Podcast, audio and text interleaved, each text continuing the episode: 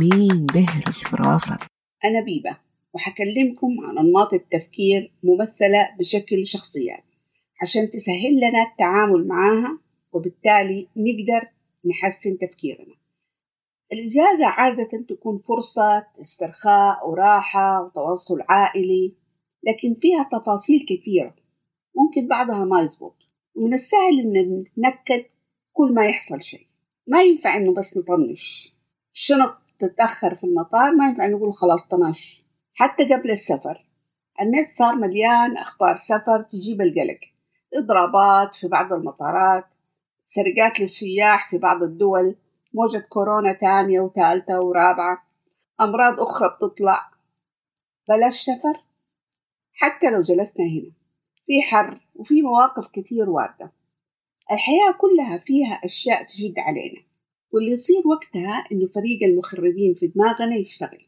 مالفينا اللي تمثل القلق والنكد تقول كيف لو رحنا لندن وعلقنا في المطار، ولا رحنا أي بلد وسرقونا فلوسنا كلها، وتدخل درامينا اللي تكبر الأمور وتحولها دراما، وبعدين نعلق وما عرف أصلا السفارة ممكن تساعدنا ولا لا، ولا ينزلونا في اوتيل نجمتين إحنا والعيال في غرفة. يعني يتحول الموضوع لتراجيديا مو دراما بس. جلاتك ممكن كمان يدخل ويقول يعني ما عندك صبر، لازم السفر هذه السنة، خلاص حبكت تفكيرك خبيصة. انتبهي لما انت بتقولي لنفسك هذا الكلام، يعني تنتقدي نفسك انتقادات حادة. الكلام اللي بتقوليه لنفسك مش كله غير مفيد، لأنه ممكن يكون فيها شيء من الصحة وممكن لا. النقطة المهمة، هل الطريقة اللي بيدور فيها هذا الكلام في راسك مفيدة ولا لا؟ إذا أنت منتي واعية للحوار الداخلي، هل مشاعر القلق اللي أنت حاسة بيها تفيد؟ هذا كلام نقوله لنفسنا بس، ترى ما نقوله لغيرنا، لأنه هذا موضوع تاني نتحول لجلاد وقتها. إحنا ما نقدر نمسح أي شيء من هذا الحوار الداخلي أو هذه المشاعر. ما في محاية في الدماغ، ما في delete action، لكن نقدر نشغل شيء بديل بأننا ننشط كيو وفريق أبطال العقل. دماغنا عنده قدرات رهيبة أكثرها ما بنستخدمها بشكل جيد. فريق أبطال العقل بيصور هذه القدرات. كيو هنا تستخدم واحدة من قدراتها الخارقة، قوة الثلاثية، وهي تتكون من 3 أسئلة. أول سؤال، هل هذا يفيد؟ نكون صريحين مع نفسنا، غالبا هنقول لا، لكن ليه لو قلنا ايوه؟ اوكي مش مشكلة. هنمشي للسؤال اللي بعده، ايش هدفك؟ انت اصلا ايش اللي تبي توصلي له في هذه السفرة؟ بعدين سؤال، كيف اوصل لهدفي؟ واذا احتاج الامر الحلقة الثلاثية تلف عشان تسأل تاني، هل هذا يفيد؟ وهكذا. دماغنا عبارة عن شبكة تواصل بين خلايا الدماغ. بعض الشبكات تتكون عبر الزمن وتصير نمط في التفكير، وبالتالي تشتغل بسهولة. الشخصيات المخربة كل واحد منها يمثل نمط في التفكير. السؤال الأول، هل هذا يفيد؟ يعمل نوع من التعطيل لهذا النمط. تخيلوا عجلة بتلف فتدخل أصبعك توقفها لو شوية، كأنه مالفينا ودرامينا بيرغوا في راسك. كيو تسأل هل هذا يفيد؟ ممكن تكون الإجابة واضحة لا واسكتوا، لكن على الأقل ممكن تخليهم يوقفوا شوية ويقولوا ها. على طول كيو تعطيهم السؤال الثاني، إيش هو هدفك؟ إعادة توجيه، إيش اللي تبغي تحققيه؟ إيش نوع التجربة اللي تبيها تكون هذه الرحلة حقتك؟ سراج يوجه كشافاته في هذا الاتجاه، يعني انتباهك حيكون على الهدف، وهذا يمنع الأهداف العكسية.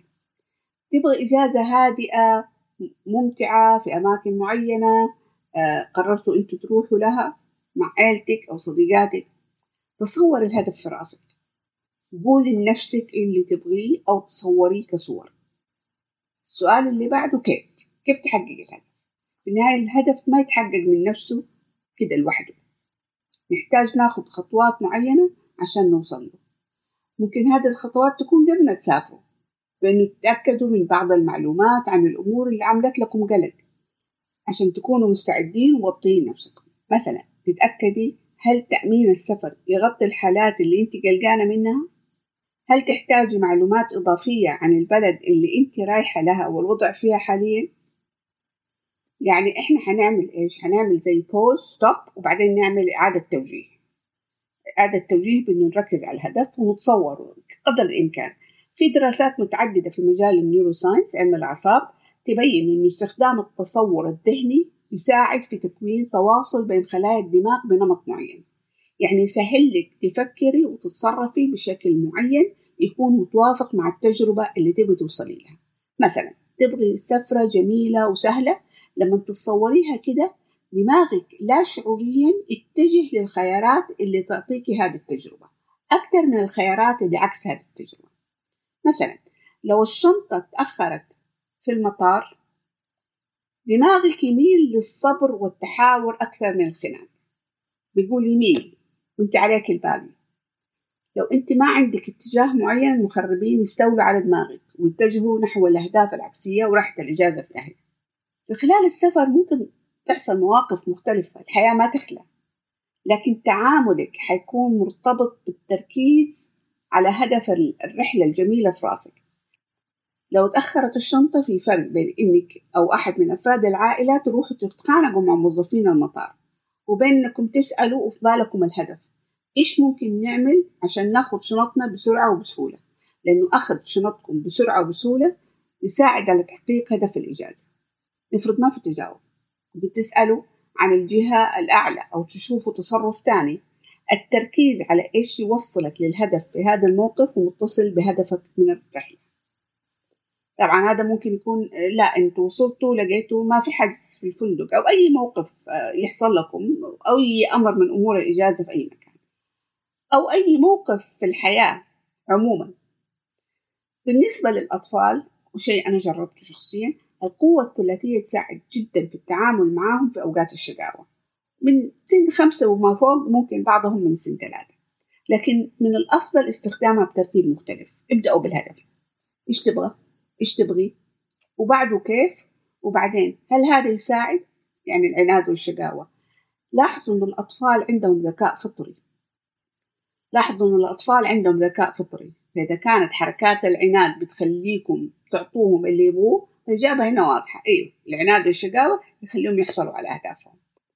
فخلوا القوانين حقتكم مستقرة consistent. ساعدوا أطفالكم من الصغر يتمكنوا من إدارة تفكيرهم. ورحلة سعيدة للجميع. خلاصة الكلام، للتعامل مع مواقف الإجازة أو مواقف الحياة المختلفة ممكن ننشط القوة الثلاثية للمغنى، وهي إحدى القدرات الخارقة للكيو وفريق العقل، وتتكون من 3 أسئلة. 1 هل هذا يساعد؟